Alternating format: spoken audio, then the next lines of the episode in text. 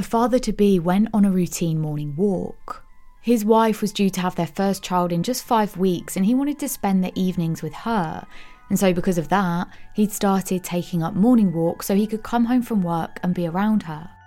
But what started out as an early morning stroll to watch the sunrise very quickly turned into a living nightmare. This is Red Rum stories about the true victims of crime. This show is made from various source documents listed in the show notes.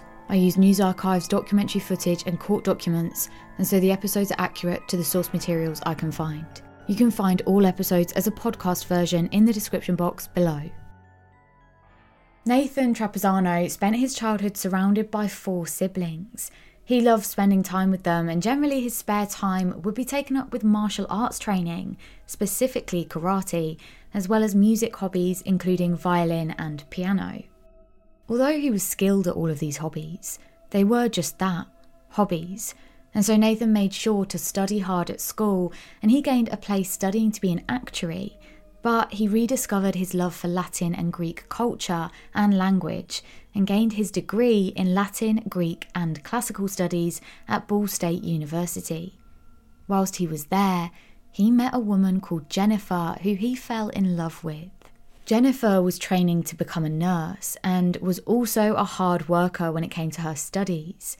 She and Nathan spent their university years together and they soon realised they had an awful lot in common. Not only were they both incredibly hard workers and got the most out of life at any given opportunity, but they were also both Catholic and took their religion very seriously. The couple soon finished their courses and firstly moved to Columbus, Ohio, before moving on to Indianapolis, where Nathan was due to start a new job at Ivy Tech Community College. The amazing thing about this is that he was completely self taught with regards to his computer programming skills. It was very clear to everyone around him how much of a hard worker Nathan was.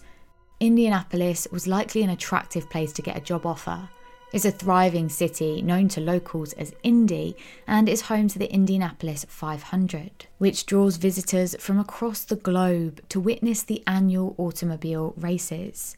It also has a number of arts venues, including the Hilbert Circle Theatre, and houses a thriving hospitality industry. Whilst Nathan had secured a job there, Jennifer was still training to be a nurse, and things were just getting better and better. And it wasn't long before Jennifer became pregnant with their first child, who they planned to call Cecilia Marie. They just knew that was the name they wanted to call her from the off. The next little while, planning for having a baby was an extremely busy time for the couple, and Nathan really wanted to spend as much time as he could with Jennifer. Their baby was due in May, as was their first wedding anniversary. There was a lot of things coming up, and it was for this reason that Nathan had decided to switch his usual evening gym routine, his usual workout routine, for a morning jog or walk. And as part of this new routine, he would usually leave his house at around 5 a.m. We had talked about him switching his walks to the morning time just because I was getting closer to delivering and there was more for us to do together in the evenings. And it was just kind of our last chance to spend time together, just the two of us. On the 1st of April 2014, Jennifer woke up a little before 7am and she was surprised to find that Nathan wasn't home. He wasn't anywhere in the house. She knew that he'd planned to go out for a walk early that morning, but he was always home by the time she woke up. It was confusing for her because even if he wasn't going to be home, if something had held him up, he would always let her know where he was going to be at. But on this morning, he hadn't returned and he hadn't let her know that he was going to be out any longer than usual. And on top of this, when she went downstairs, she saw that Nathan had left his phone on the kitchen table. This wasn't a worry in itself. She would later say that it was quite normal for Nathan to leave his phone at home because he didn't want to be out and about with anything valuable on him. However, as the minutes passed and there was still no sign of Nathan, Jennifer began to become worried. And so she decided that she had no other choice really than to head out and actually look for him. And so she made her way out of the house and walked down the street. Now, Nathan usually walked a little for a little under an hour, so wherever he was at, it couldn't be too far away. But as Jennifer turned a corner, she saw flashing lights and a crime scene taped off in front of her. Nathan wasn't there, but he had been. Right now, he was at the hospital being worked on after suffering some kind of a severe injury. And that's when Jennifer learned that at around 5:50 a.m., a a neighbor had heard a loud popping noise outside. The neighbor looked outside of their window and they saw Nathan lying on the floor just across the street. The neighbour immediately called 911, and while she was waiting for emergency services to arrive, she actually ran out of her house and over to see if she could help Nathan in any way. But as she approached him, it was clear that Nathan was really badly hurt. He was also wearing uh, sweatpants but didn't have any kind of shirt on, and his shoes were off.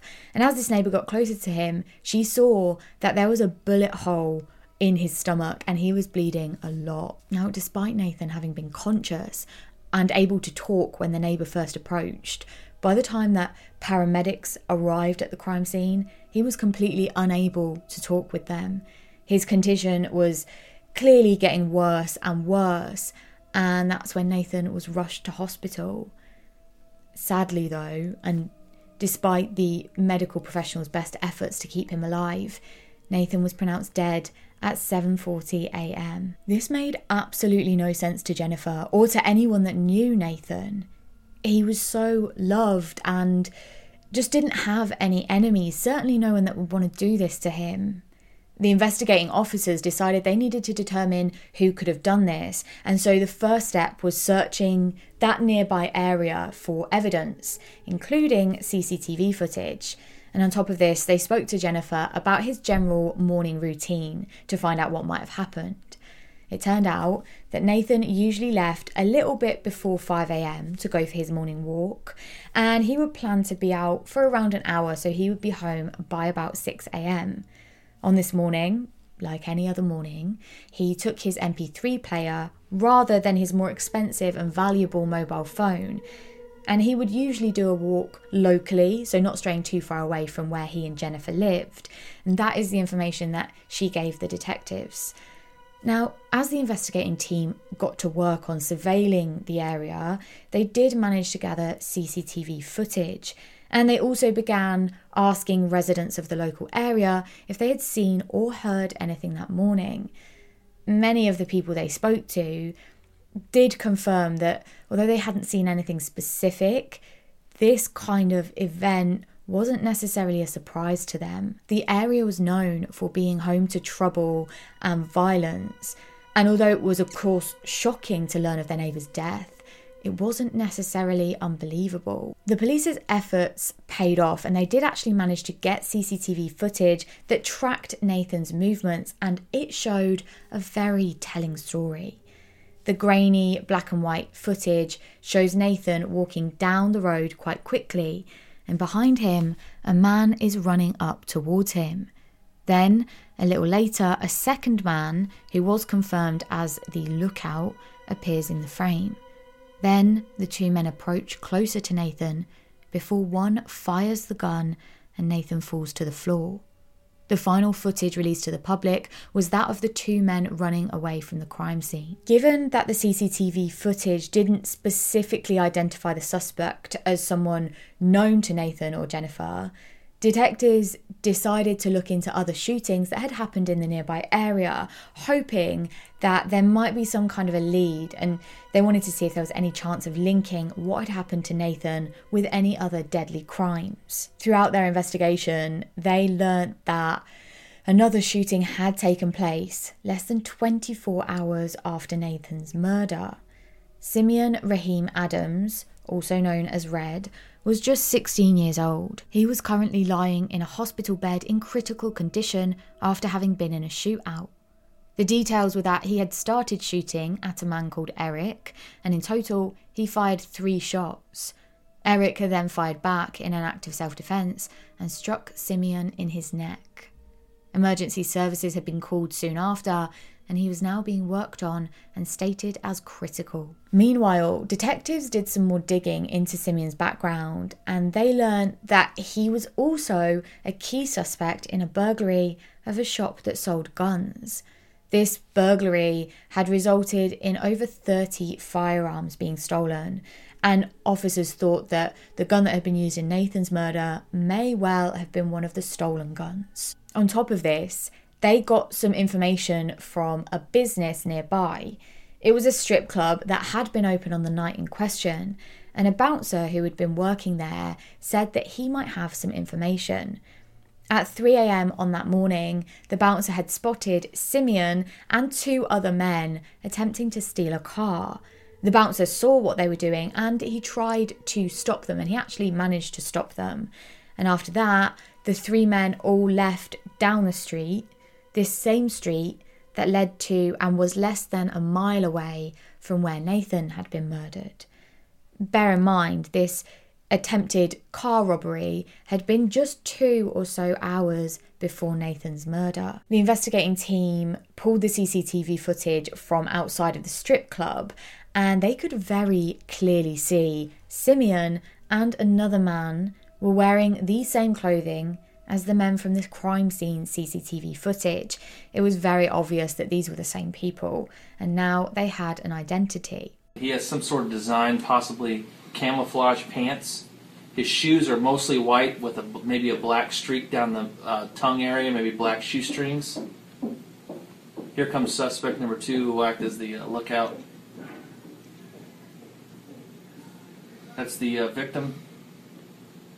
Here's the suspect obviously his hands are out. You know, he's being told something. See his pants are kind of discolored, looking like there's some sort of design on them. Maybe camouflage. See his pants. You can see it in that light there. There's obviously some sort of design or camouflage or something on them. However, they needed to actually question Simeon, and they needed to do this as a matter of urgency. But the problem was that right now he was lying in a hospital bed in a critical condition, and there was no saying that he'd make it through the night. And so the investigating team had to think of another way around this. They were concerned about Simeon's recovery and they couldn't question him right there and then. But at the same time, they know that they need this information and they know that they might be able to get that information if they could question some people who were close to Simeon and knew him really well. As part of the investigation and speaking to locals, detectives identified a man that they needed to talk to called Martez. The detective's patience did pay off. Martez was shown a section from the CCTV footage from the crime scene and he confirmed that the man in the CCTV was definitely Simeon. He went on to say that he knew it was. He wasn't just friends with Simeon, he knew him incredibly well. In fact, he was his cousin. Martez went on to say that he'd been with Simeon that morning, and he went on to confirm things that only the police and Simeon would have known, like his whereabouts and the timeline of the early morning hours. After that, investigators did manage to talk to the other person that was in the CCTV footage, the person they identified as the lookout, but ultimately they wouldn't actually end up charging him. And the reason they decided against charging him was because if Simeon ever woke up and he was well enough to be charged, they would need that person who acted as lookout to give evidence against Simeon, and they so they sort of traded this for not convicting him or charging him. The lookout was identified as a 16-year-old, but given that he hasn't been charged, his name has never been released, and so we're just going to call him Jamie. So over the course of the next few uh, hours and days, Jamie gave a detailed and clear retelling of what had happened on that fateful night. He told them that Simeon had randomly come across Nathan and he'd made him stop. And he had a gun. And so Nathan having no kind of weapon or anything to protect himself obviously had to listen to Simeon. Simeon made Nathan walk to the strip club, past the strip club and to a tire shop nearby. And then he ordered him to take his shirt and his shoes off. And he waited for Nathan to raise his hands up before shooting him dead. Jamie added that not long after the shooting, sometime after 6am, Simeon had woken up a friend of his by banging on the door, and the man answered, and Simeon was out of breath, he was panicked, and he informed this friend that the police were looking for him because he'd gotten into some sort of physical altercation with someone and ended up shooting him. Despite all odds, Simeon did make a recovery we know there was an awful lot of evidence against him, at least in terms of these stolen gun charges. They presented this evidence to him and told them exactly what they knew. And after that, he was taken into custody and officially charged with attempted robbery, carrying a pistol without a license, and of course, murder. Simeon pleaded guilty to murder, with his attorney stating that his troubled childhood should be taken into account when sentencing him. Specifically, it was um, raised that Simeon's mother had drowned when he was just 13 years old. He'd had a really rough childhood. His father was in and out of prison, and it meant that his home life just wasn't stable. His uncle even said that there were signs that Simeon may progress to a crime like this, given his teen years, where he was known for getting in trouble, for having a criminal record from just aged 10, and later in his teen years having access to guns.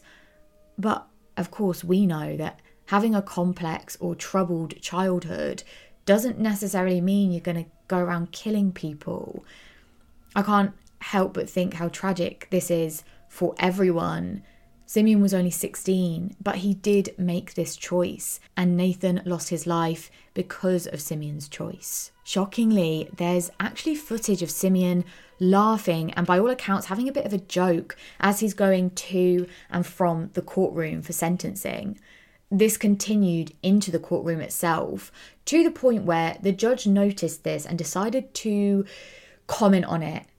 The judge actually had to ask if he understood the effects of his behaviour and if he was sorry for what he'd done. But he just said, quote, no, ma'am. And that was it. Jennifer's victim impact statement is incredibly moving. I will link it in its entirety below, but for now, here's a section of it. Quote My life stopped on April 1st, 2014. I have been shocked to the core of my being. I feel battered and bruised, never whole again without him. I can no longer live an ordinary life, and my heart suffers from the deepest wound a wound from which it will never recover. I was his wife for just over 10 months, and then he was taken so suddenly from my life. The impact of Nate's murder has been catastrophic. The loneliness and sadness I feel is enormous. Simeon was sentenced to 55 years for the murder and a further 12 years for the shooting of Eric, the man who had ended up injuring uh, Simeon in self defense. Jennifer went on to have her and Nathan's baby, and she graduated her class with honours, where she gained a job as a physician's assistant, which is what she always wanted to do. In memory of Nathan, his family have set up the Nathan Trapuzzano Foundation, and it aims to support children who have lost a parent. The outro today, as you can hear, is a little different. This is actually Nathan's piano playing, which is featured on the website that has been set up for his foundation. One of the ways they raise money for this kind of amazing work is through a scheme or an event called Nate Walk. And it's a walking event of five kilometres. The events are held once a year in Indianapolis, uh, Indiana, and Pittsburgh. But you don't actually have to be in these areas to take part, and you can instead register as a virtual walker and pledge to walk or run on your own. I will leave a, a, link to more information about Nate Walk in the description box below, just in case you want to join in next year. On that website, it says that an outpouring of community support led to raising $170,000 to cover funeral expenses and also set a fund up for Cecilia. And that's thanks to family, friends, employees, acquaintances, and strangers from all over the country.